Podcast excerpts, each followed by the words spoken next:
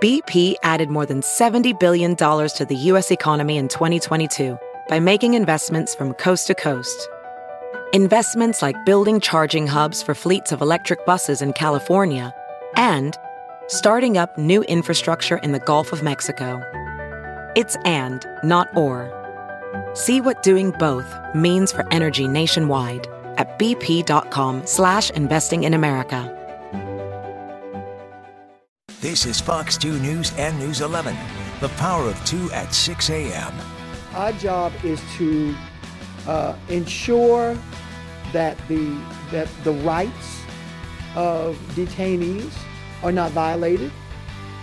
Talking about safety at the Saint Louis Justice Center, that follows last week's hostage situation and the detainee's death.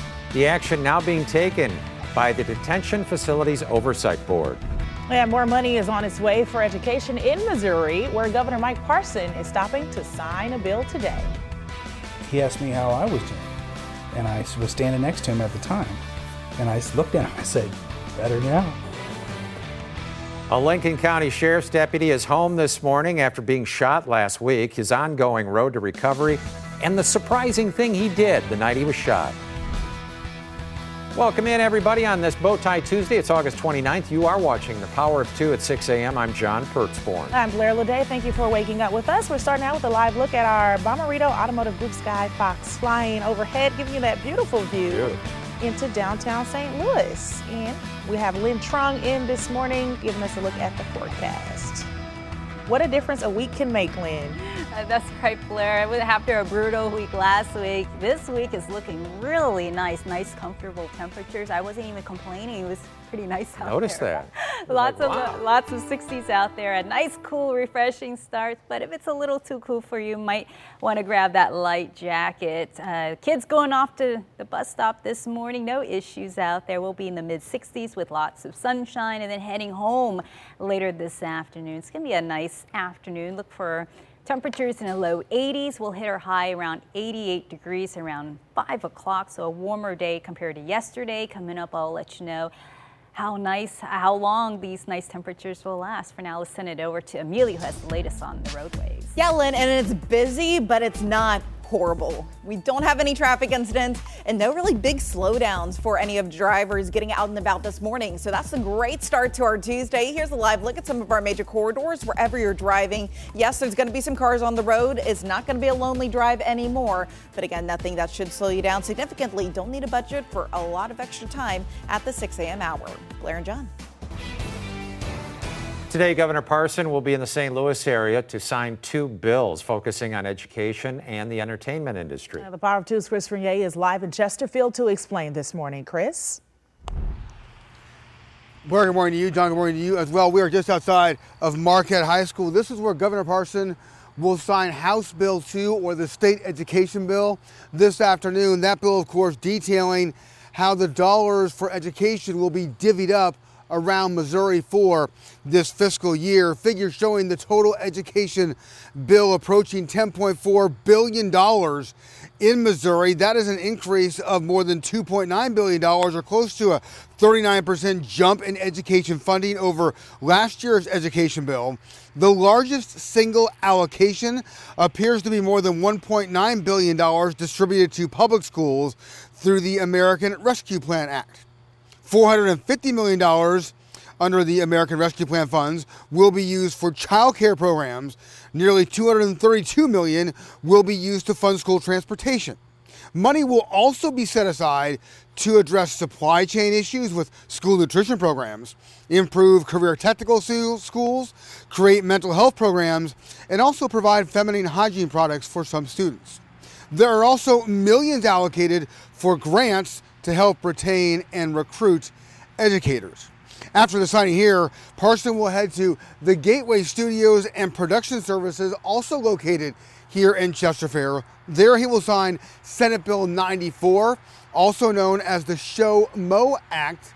That bill is meant to create thousands of new jobs across Missouri's entertainment industry. For now, live in Chesterfield, I'm Chris Rene.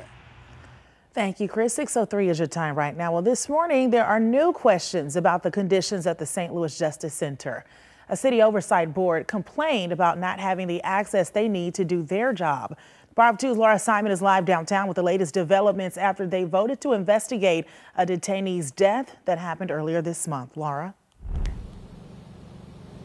Blair, a lot to break down for you this morning, but you'll remember a week ago today, all of the chaos out here, all the police officers out here, SWAT team members, as well as inmates here held a seventy-three-year-old guard hostage. And two days prior to that, we are finding out a thirty-two-year-old detainee died.